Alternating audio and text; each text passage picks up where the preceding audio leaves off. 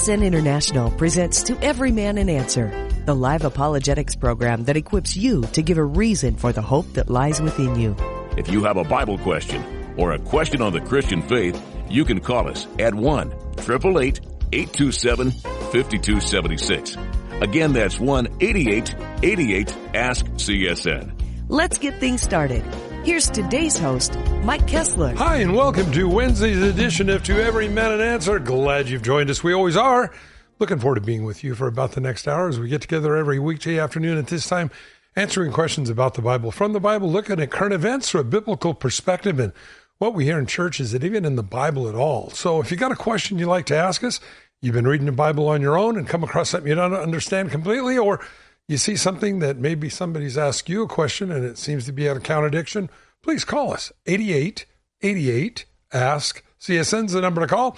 You can be part of the program today. We've got some lines open, so what are you waiting for? Give us a call. Again, 88 88 Ask CSN. Joining me today, special guest, featured CSN speaker comes on to After Every Man an Answer, Jeff Wickwire from Turning Point Church and also the featured radio show Hardwired. Hi and welcome, Jeff. Well, Mike, good to be with you today. It's a beautiful day in the neighborhood. Always looking forward to uh, sharing the Word of God, answering Bible questions, and uh, I believe it's going to be a great show. So, looking forward to it. Amen. Always a blessing to be with you. Looking forward to answering those questions as well. And uh, so many things going on in the world. All I can tell people is this keep looking up. Our redemption draws nigh. You know, when I look at all the things, and these are not just problems that really face just the United States, but it's a global problem now. More and more problems, no way out. Uh, you see the world mindlessly running after the world religion of climate change. Um, they said this is a pretty normal winter so far in the United States as far as the uh, rainfall, snowfall, all these kinds of things. But um, you know, then it, then uh, no matter what happens, if it's if it's a normal year, it's climate change. If it's too hot, it's climate change. If it's too cold, it's climate change. I mean, it doesn't matter what it is now, because you see, they've got their whipping their whipping post now that they can always go to to uh, continue to enforce their their mythological ideas that they have. And oh yes, it is everybody. I when I was in I was in 8th grade, I remember a teacher that I had in social studies talking about carbon tax credits. And I was sitting there going, "What?" Well, you see the developing nations, they use the same air that the underdeveloped nations use. And so we need to remunerate these poor countries because we're using their air. I thought that was the stupidest thing I ever heard. And I remember the teacher explicitly saying this. We don't know how we're going to make the other countries, the developed countries of the world, give money to these nations, but we're going to work on something. And here we are with climate change. Yeah, you know, when you really examine it, Hey, everybody, a lot of this is messed up. You know, when people say, oh, climate change, uh, the, the oceans are rising, yet the very people that are saying this are buying houses on beachfront property in California. All I can say is, you know, I think you're a liar.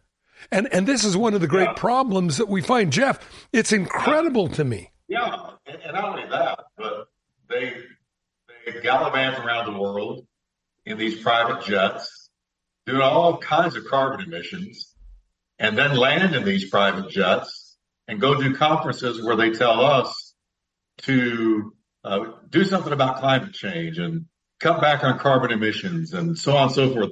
Yet they just climbed out of a massive carbon creating machine and they go to get right back in it. They don't believe it. And you know, Mike, I thought it was funny.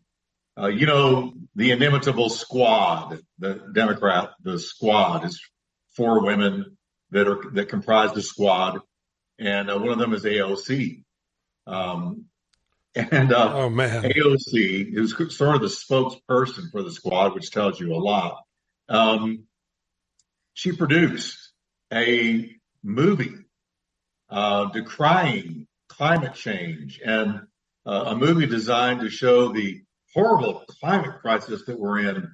And, you know, uh, outlets like Rotten Tomatoes and these, these other, uh, critic, uh, critics that, um, let you know whether or not you ought to go see a movie and they give it a rating. You know, they can give it a 40, they can give it a 60, they can give it an 80. They gave AOC's movie, I think something like an 87 rating. Oh my. And yet, Mike, it averaged on the opening weekend $80 per theater. Yeah, yeah, it's $80 per theater. In other words, nobody nobody was there. And then they interviewed some people coming out of the movie, you know, again, decrying the, the climate crisis, you know, a, a huge, you know, freak out kind of movie. We're in huge trouble. The end of the world is in sight. You know, all of these alarmist things they always go into. But then a lot of the people were interviewed that did come out that spent, you know, so 80 bucks. So four people, five people went in to see the movie in, per theater. And many of them said it was horrible. It was terrible. It was a waste of my money. So you see these kinds of things and you see that, I don't know, it seems to me a lot of our culture doesn't believe it, but it's the media people and it's, it's the primarily, I want to say the Democrat party, but I know a lot of Republicans buy into it too. But except for the elitists of our country, the common folk don't seem to believe it. They don't seem to subscribe to it. And yet our government is spending billions upon billions and billions more of dollars to fix something that isn't even there. Yeah, I know. It's it's it's just amazing to me. And when you stop to think, a volcano puts out more sulfur dioxide than human beings do in in in, in decades, in just one one episode. And um, well, you know, I think they ought to get some smog devices mounted on those volcanoes. That way, we'll we'll control the climate change. Mm-hmm. And when you stop to really look at this, again, flying around the world in their Lear jets and their big jets, um, yeah Talk about hypocrisy. John uh, Kerry. Uh, terrible, terrible, terrible. It, it, and, and, and does the American news media report on anything like this? Uh-huh. No. Why don't you report on the southern border that's going to destroy America? Yeah, why don't they, they talk about that? But no, they won't. You see, we are in an, a time in which we're headed for a one world order.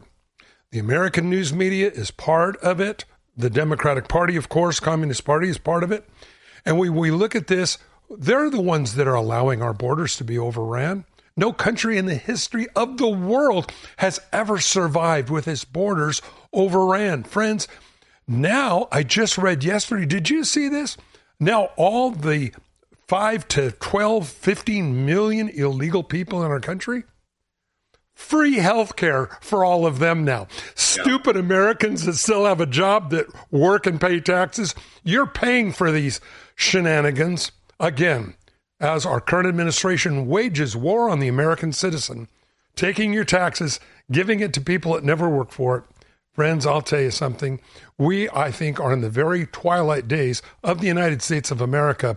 But I believe we're also in the twilight uh, days of, of what we would know as a free world.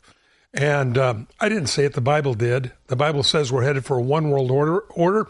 And as quickly as they can, they're collapsing the American economy. You don't have to, you, you don't have to graduate from, from, from uh, uh, elementary school to know that you cannot continue the reckless, insane spending that our current administration is doing without it ending everything. Now you say, my wife, are you talking about this? Jesus said, when you begin to see these things, not only just local, but globally, look up your redemption draws nigh.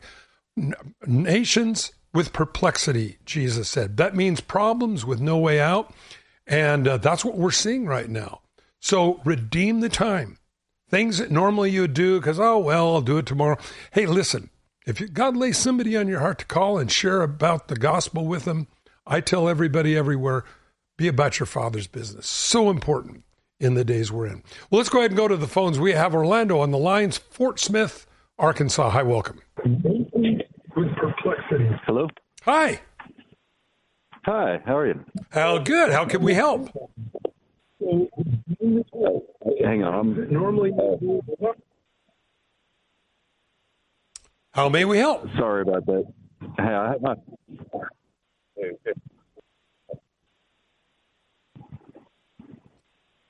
Hello. Yes, are you there?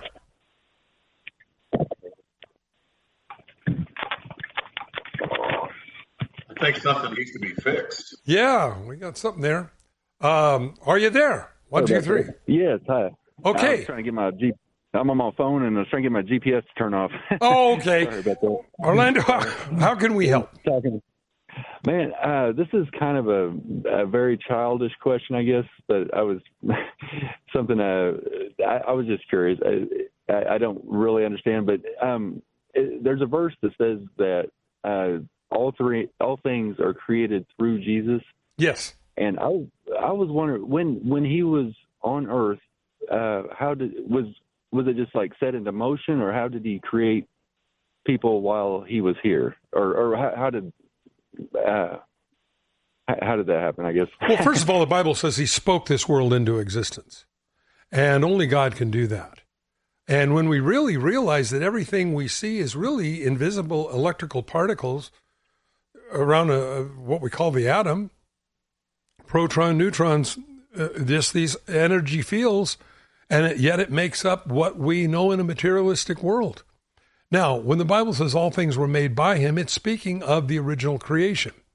And I believe that again, when Jesus was born on this earth, we certainly see that this is so unusual that God stepped out of time and became part of his creation.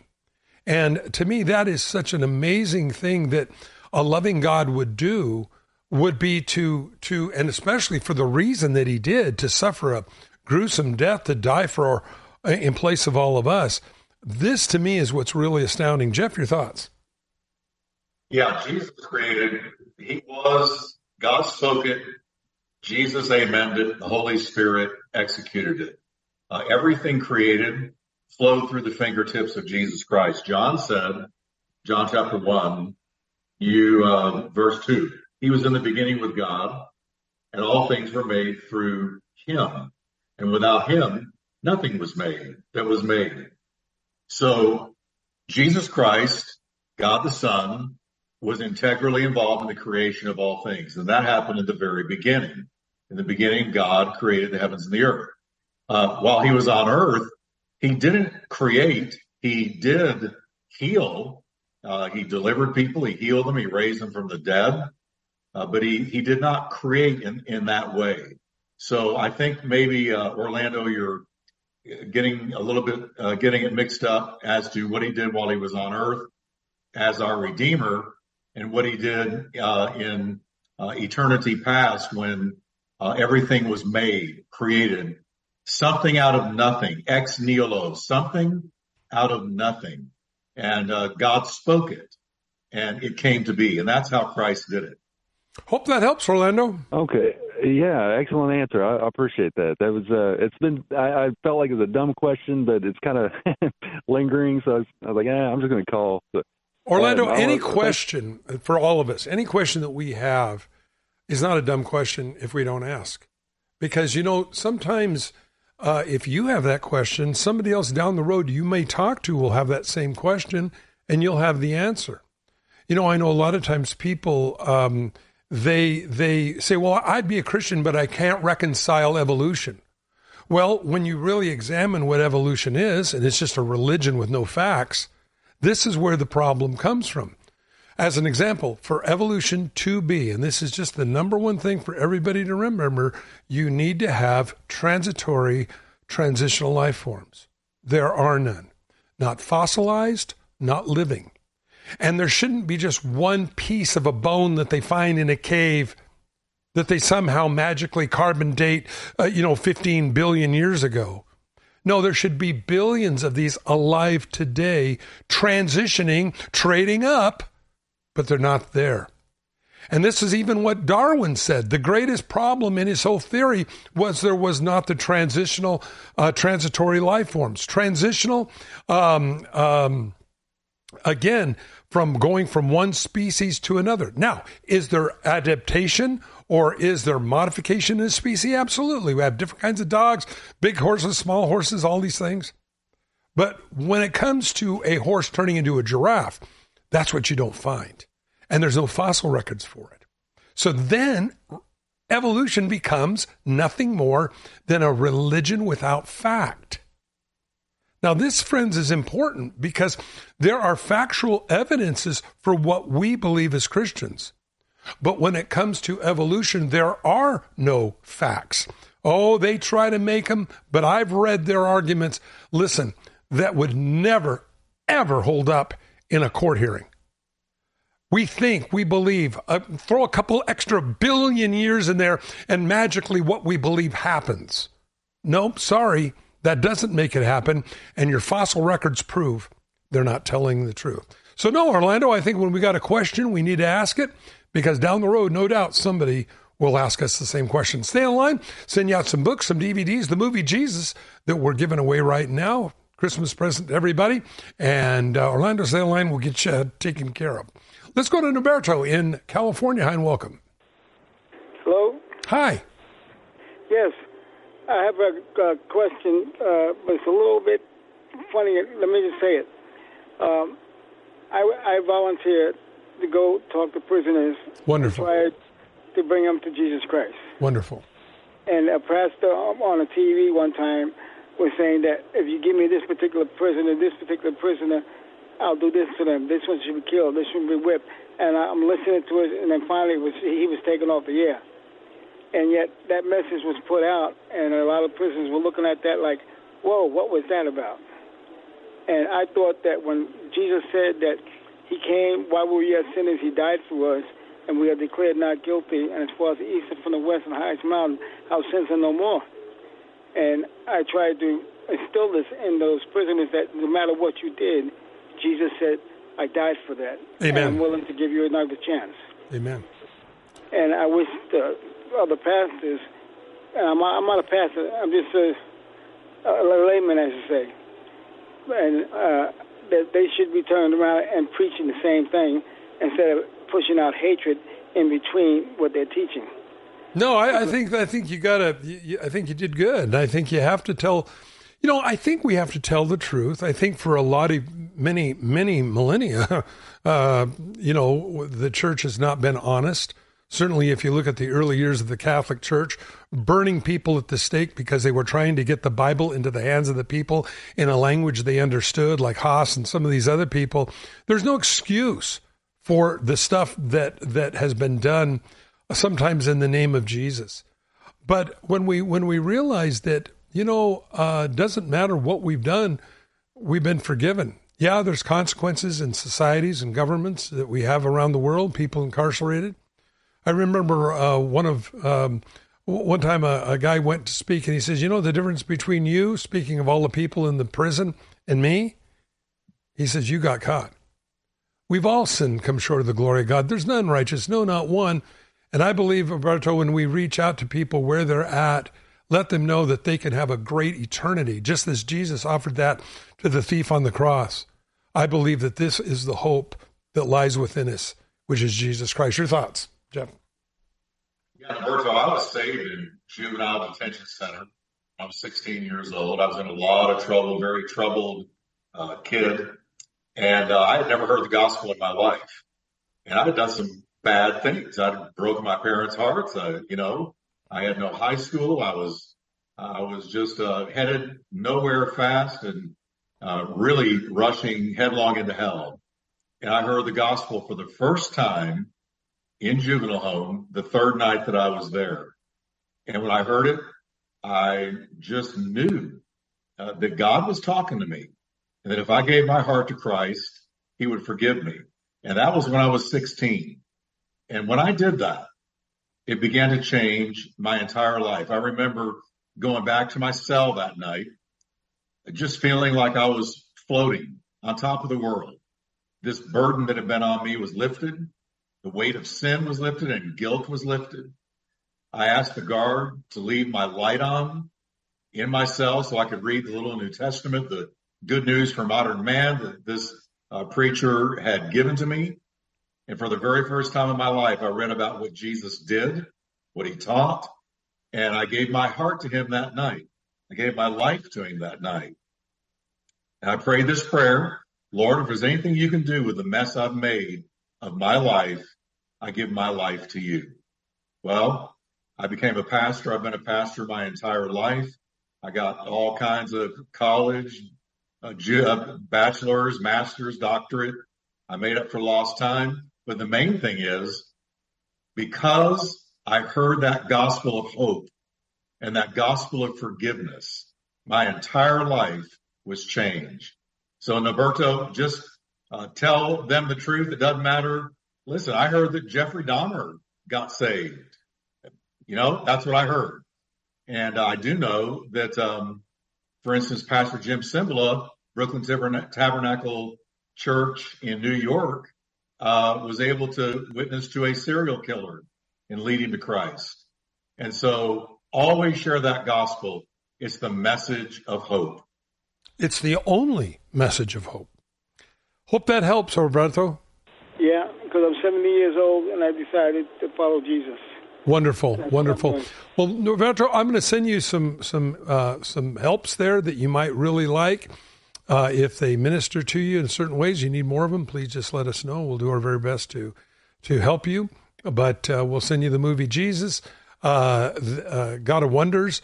Now these can be in either e- English or Spanish, or they can be. I think they're in at least 25 other languages, and so you can choose the language you want to use there but great for evangelism and then some other books DVDs I think you'll enjoy. So just let us know and and uh, stay in line. We'll get you taken care of. Okay.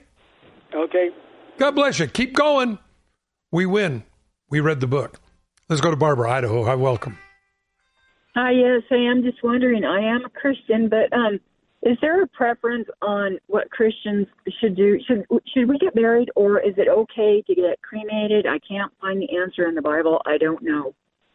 Well, again, we've had, we get this question every once in a while, and again, uh, cremation was not a biblical practice. It, it came from really Middle Eastern religions. Um, the the reason why we don't find cremation in the Bible, the Jewish people, because we are created the image of God, going back to Genesis chapter one, um, there was respect for the body, being it was in, in the creation in the image of God. So this is why it was allowed to be buried and just decompose naturally. Now Fire just kind of speeds that up, of course, but there's a there's a little bit more to it than just that. I had a friend that uh, ran uh, locally the cemetery here, and he said that it appeared to him after running it for many many decades. He said, "Mike, the, it seems that the people who were cremated and their ashes were sprinkled, they just didn't deal with death, uh, especially the young kids like there was if there was a headstone where, you know, grandma was buried and, and all that. And so I don't know your thoughts, Jeff. Yeah, I don't think the person uh, a person has sinned if they have a loved one cremated. I don't believe that at all. Um, it does accelerate the natural process. Like if we were to go and somehow find the bodies of Paul, Peter, James, John, the apostles, um, they would be ashes. They would be ashes, every bit as much ashes as if they had been cremated. Uh, I will uh, agree with Mike on this one thing though. Uh, I think it's important to be able to visit a grave site. Uh, there's something about it that brings closure. You can take your children to see the grave of a, of a loved one that passed away. It, it says to them, it teaches them that the end comes for us all. And uh, th- this cemetery, this graveyard, uh, testifies to that. And here's where you know mom was buried or dad was buried, and so there is a, a closure and, and a it just it just helps in the healing process. That said, again, I don't believe that you have committed a sin if you have somebody cremated, or even if you uh, ask that your own body be cremated. I don't think that's a sin. Uh, so you know, uh, I, am very glad that my uh, my dad, for instance, uh, uh, I can go visit him. I can visit my late wife. Um, I can visit other loved ones who have gone on and they're buried, and I can go to their tombstones and uh, just for reflection. It matters, but it's not a sin. And I hope that helps Barbara. Absolutely. We go to heaven because Jesus died on the cross, not because we're cremated or not cremated or anything else. Hope that helps. That does. Thank you very much. Stay in line if you like. Send you out a couple of books, a couple of DVDs I think you'll really enjoy. Barbara. And with that, we will go to Robert, Fort Worth, Texas. Hi, welcome. Hello, pastors. Hi, how may we? Uh, thank you for what y'all do. Thank you for what y'all do. Pray blessings over you. You I got two questions. Two questions. One, one is um, uh, on the transgender. If a, if a person changes their identity physically, and then sometime down the line they realize and they repent and ask for forgiveness, are they able to go to heaven? Well, I believe, of course. I, I think God will forgive us for anything. And man, I'll tell you, talk about stupid people decisions that people make when they're in sin. Wow, we. I mean, it's not just there. There's all kinds of dumb decisions that we as humans will make to try to find some kind of fulfillment in life uh, rather than turn to God. But when we turn to God, we realize that, yes, in fact, those were just uh, mirages out there that promised me some kind of happiness that never delivered. Jeff, your thoughts? Yeah, the whole transgender thing is just a nightmare. It's just one of the greatest deceptions propagated uh, via at least our culture in the history of our country. Uh, so diabolically, even little children are being encouraged to consider whether or not they may actually be uh, something contrary to the gender they were born with. So they're making decisions that are that are uh, you can't go back and fix them.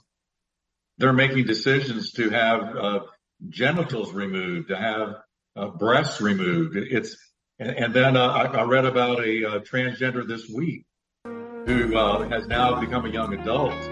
They said my life has been completely destroyed because I was lied to when I was younger and very confused. But yes, God can forgive it, and we need to pray that this incredible deception is shut down in our country. Amen. Coming up on a break, everyone, don't go away. We'll have more Every Man an Answer coming up right after this. We'll be right back. So right now may be the perfect time for you to rethink how you pay for healthcare. And here's why. Not only is it open enrollment for a lot of people, it's also a time you can join Medi-Share and save even more than usual. And it's true, the typical family switching to Medi-Share saves 500 bucks or more a month, which is obviously huge for a lot of people, but what's more, they like it. Medi-Share has double the customer satisfaction rate compared to health insurance. Double. There are 400,000 members. They've shared over 4 billion in medical bills, and it really is a great community too. People encourage and pray for each other. And here's the thing, if you join Medi-Share Complete right now, they'll waive your new member fees and you'll save an additional 10% off all of 2023. That's right. No fee to join, 10% off every month of next year, but it's a very limited time offer. You have to sign up before December 31st. Great savings, great health care. Find out more. Call now 855 91 Bible. That's 855 91 Bible. 855 91 Bible. The meaning of Christmas is all about the miracle of life when Christ came to earth as a baby to bring life to all. Preborn pregnancy clinics share the miracle of life every day as they meet women in crisis pressured to end their unborn baby's life. And every day, Preborn rescues 150 babies' lives by introducing babies to their mothers via ultrasound. But that's only the beginning. Preborn shares Christ with them and offers assistance for up to two years after birth, all for free. And this miracle of life often saves the baby and the mother. When I heard her heartbeat, I decided to keep her. And now my daughter's about to be three. I don't know where my life would be without her. To learn how you can help rescue a baby's life, call 855-668-BABY. That's 855-668-B-A-B-Y. Or go to preborn.com. That's preborn.com. All gifts are tax deductible. Your love can save a life.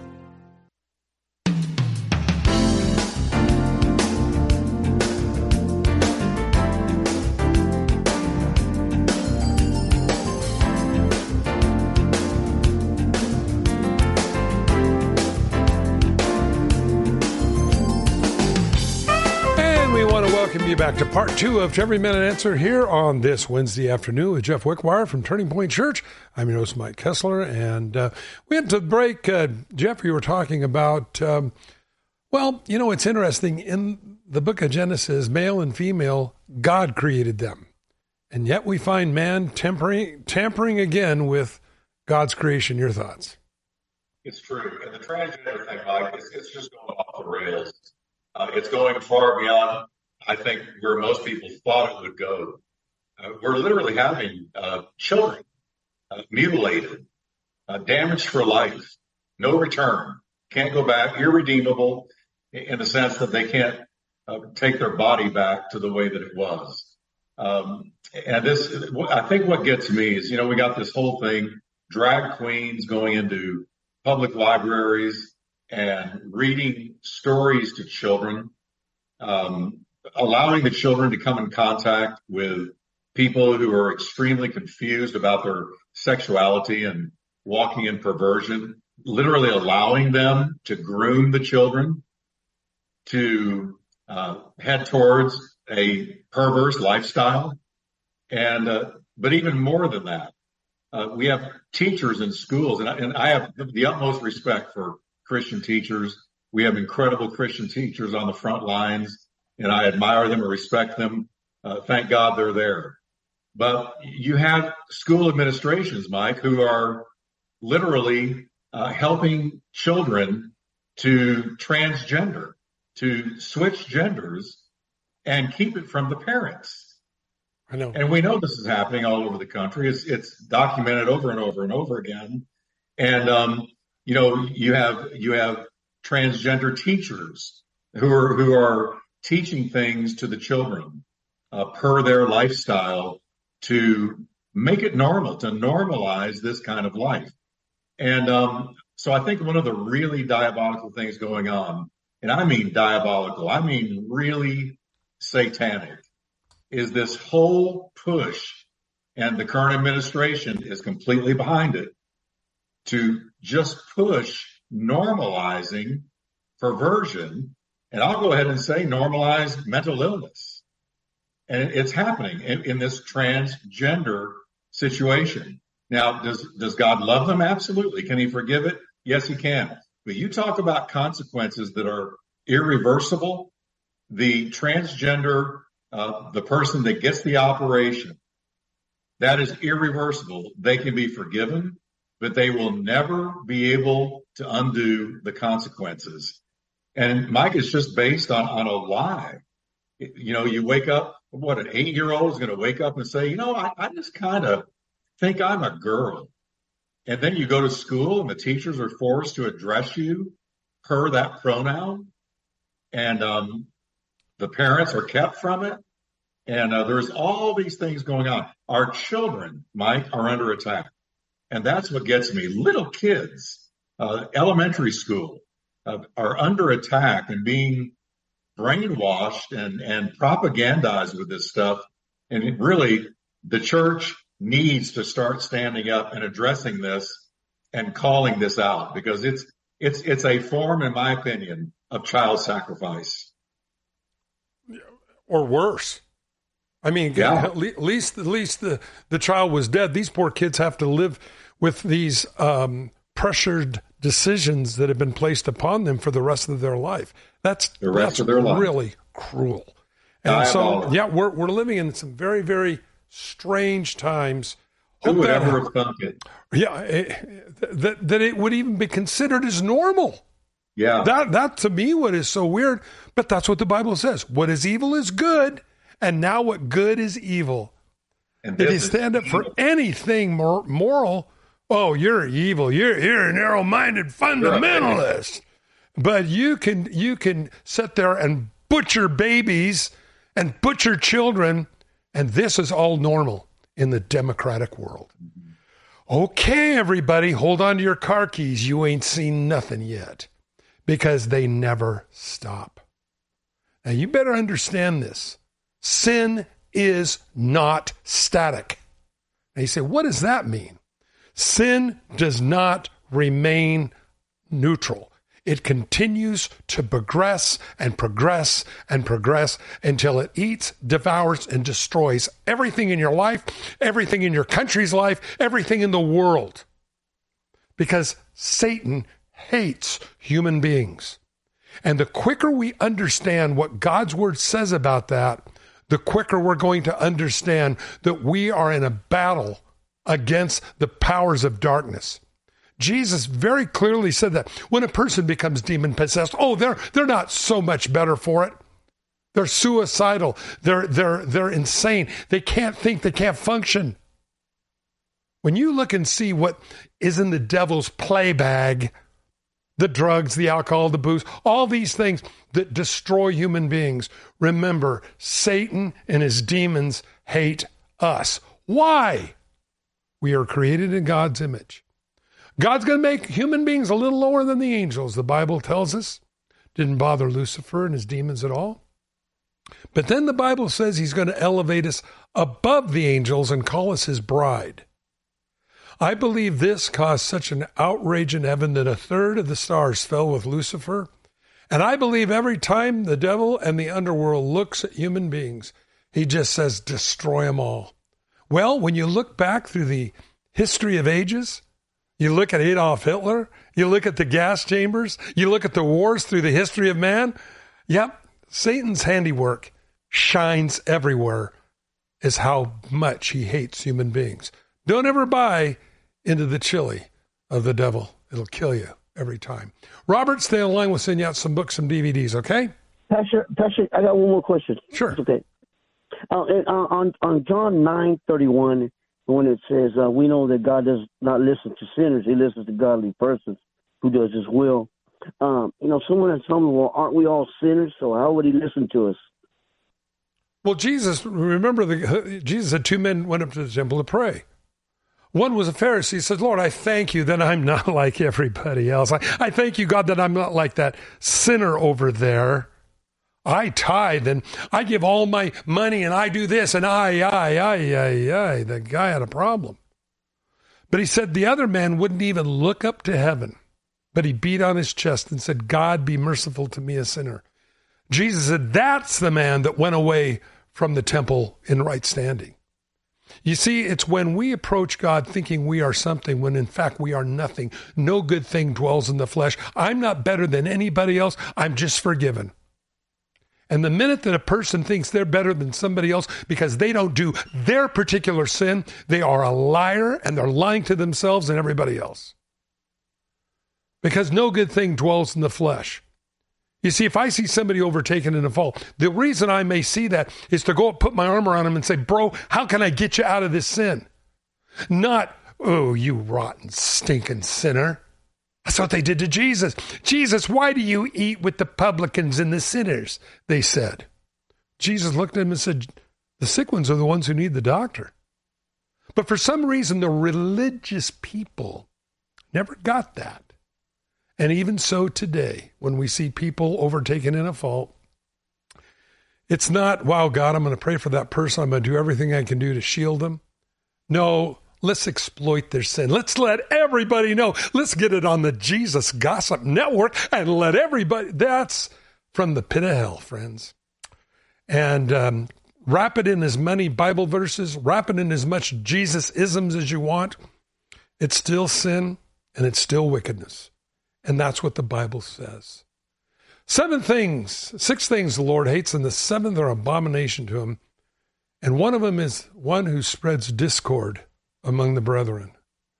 Really important. A gossipy tongue, all these things listed. That's what God hates. Your thoughts?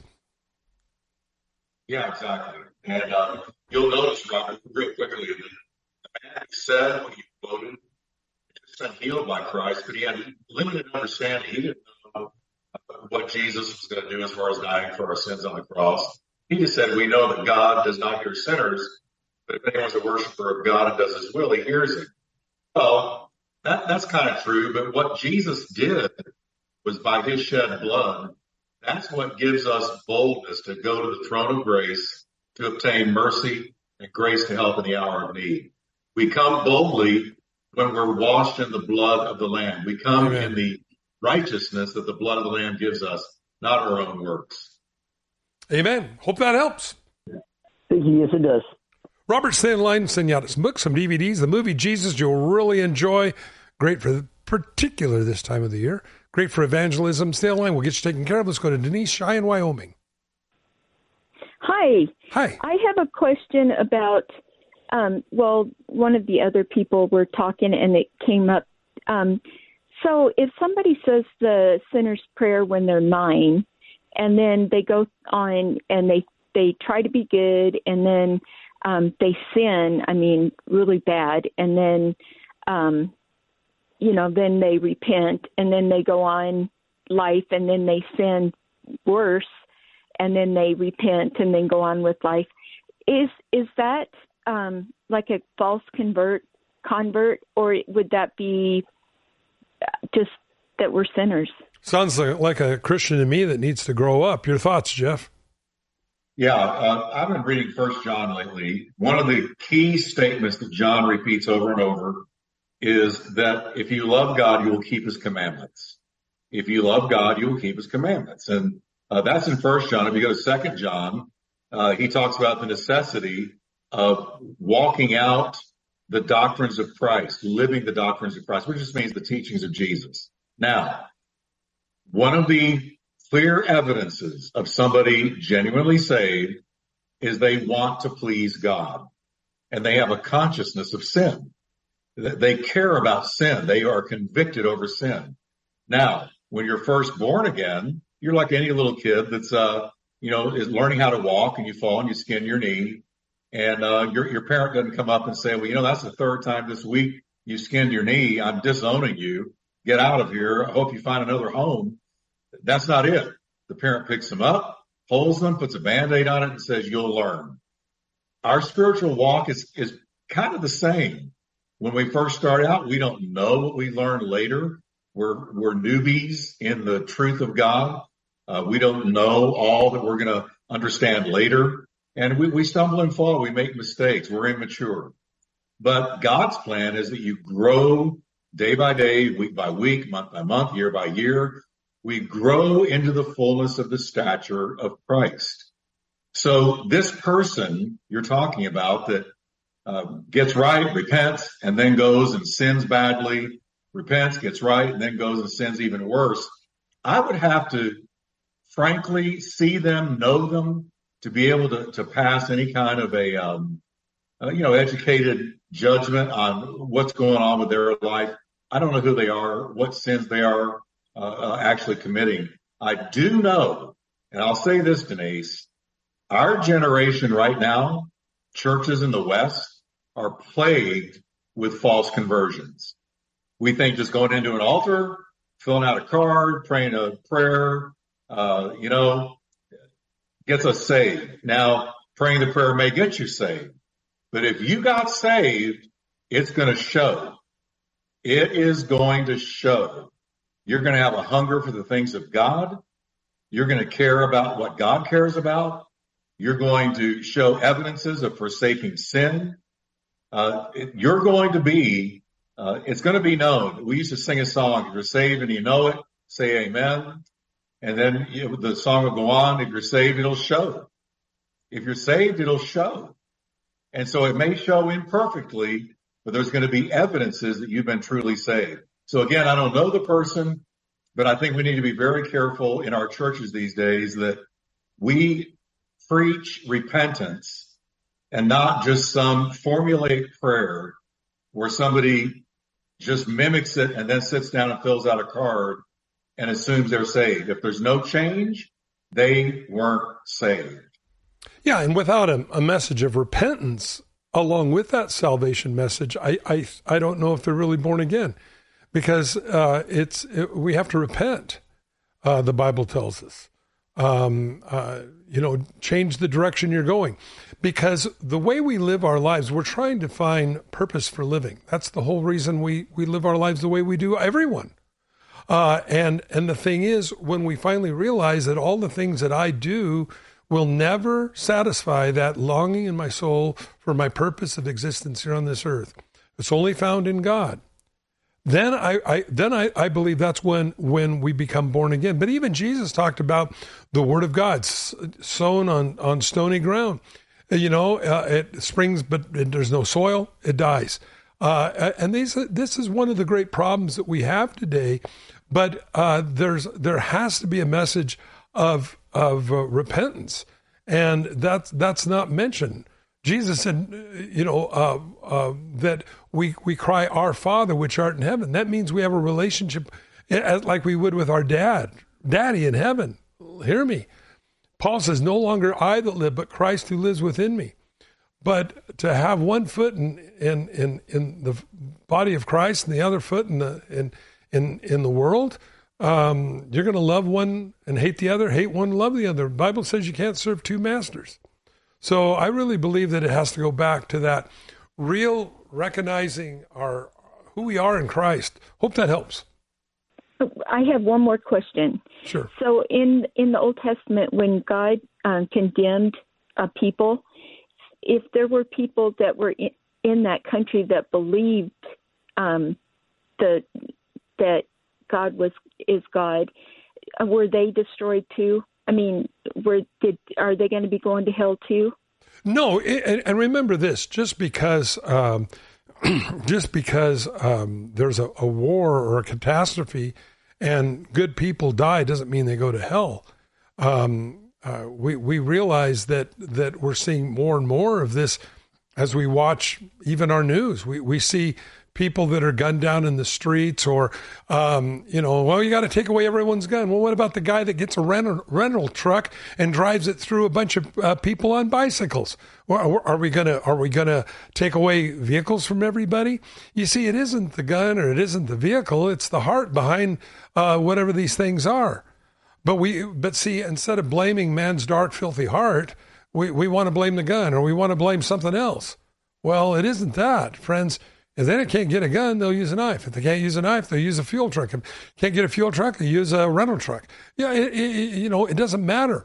Remember, the, the, the Twin Towers were brought down not with guns, with, with box knives, everyone. Remember, don't forget that. So the thing is, anything can become a weapon in the heart of a person who does not know God. So we have to understand this is where we're at.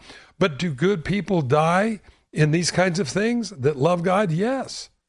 The Bible says the rain falls on the just and unjust. I, it, it's, it's a tragedy. It won't always be that way under the millennial reign of Christ. But right now, in this world that we live in, with all of its injustices, yeah, we see that. That doesn't mean, as an example, every person who died in the flood at Noah's time went to hell. I believe maybe the children, um, the, you know, that were not to the age of accountability, I, I expect to see them in heaven. I think those that were older and knew full on well what they were doing, the wickedness they were doing, yeah, they're going to be punished forever. Uh, I, I, believe that's the same way it is today. We, we see this around the world. Uh, and I, I believe this is why, again, today is the appointed day of salvation. Not later, not tomorrow, today. We may not see tomorrow. So we got to be ready today. Denise, I hope that helps. That sounds good. Thank you so much. God bless you. Stay on the line. We'll send you out the books, DVDs. I think you'll enjoy them. Barry, Columbia, South Carolina. Hi. Yes. Hey, Mike. Uh, I, would like uh, uh, if you could answer between you and Jeff. You know, the Bible tells us to love the Lord with all our mind, body, and soul. Mm-hmm. And, and the spirit died, I know, you know, and we had to be born again and born of a new spirit, you know. But what is the body? What is the spirit, and what is the soul? Is is the is the soul your emotions? Is is the spirit your mind? Yeah, yeah. I I I, lend, I tend to lean more towards the body being the fleshly part of this, the soul being our mind, our reactions, our thought patterns, and then the spirit, which died in the garden. Jesus said, "Marvel not." John chapter three. You must be born again. You got to get that spirit born back into you to govern the mind or the, the soul and to govern the body because without the spirit there, the flesh does whatever it's want, and even the mind knows that what it's doing is wrong, but it has no power to stop it. Talk to an alcoholic. Do you know your drinking's killing you? Oh, yes, yes, I know that. Do you want to stop drinking? Oh, yes, yes, I do. Will you stop drinking? No, no, I won't. See, so we need that. Jeff. Yeah, we are tripart. That is body, soul, spirit. One of the best verses that show that First Thessalonians 5.23, now may the God of peace himself sanctify you completely and may your whole spirit and soul and body be kept blameless at the coming of our Lord Jesus Christ. So uh, the body, yes, is what we feed, is what we walk around in. It's, uh, Peter called it our tent. And, uh, so there's the body. It's, it's our physical being. But then the soul, psuche, is the Greek word. It means mind, will, and emotions. Uh, your soul is the, the seat of your, your feelings, uh, your emotional life, um, your affections, this kind of thing, and also your mind, your intellect. Uh, that's the soul. Pneuma is the spirit. And it's the spirit that is touched by the Holy Spirit when we're saved.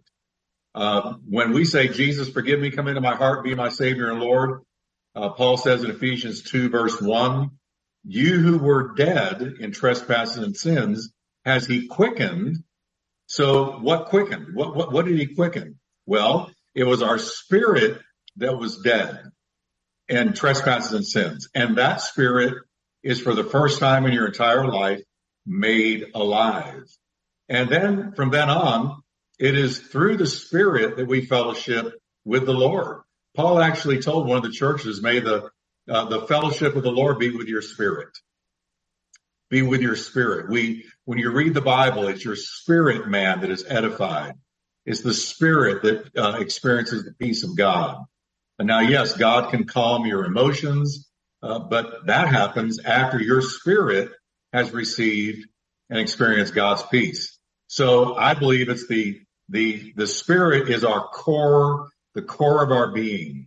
It is the way we fellowship with God. It is how God communicates with us. He quickens our spirit. He speaks to our spirit. He nudges our spirit man.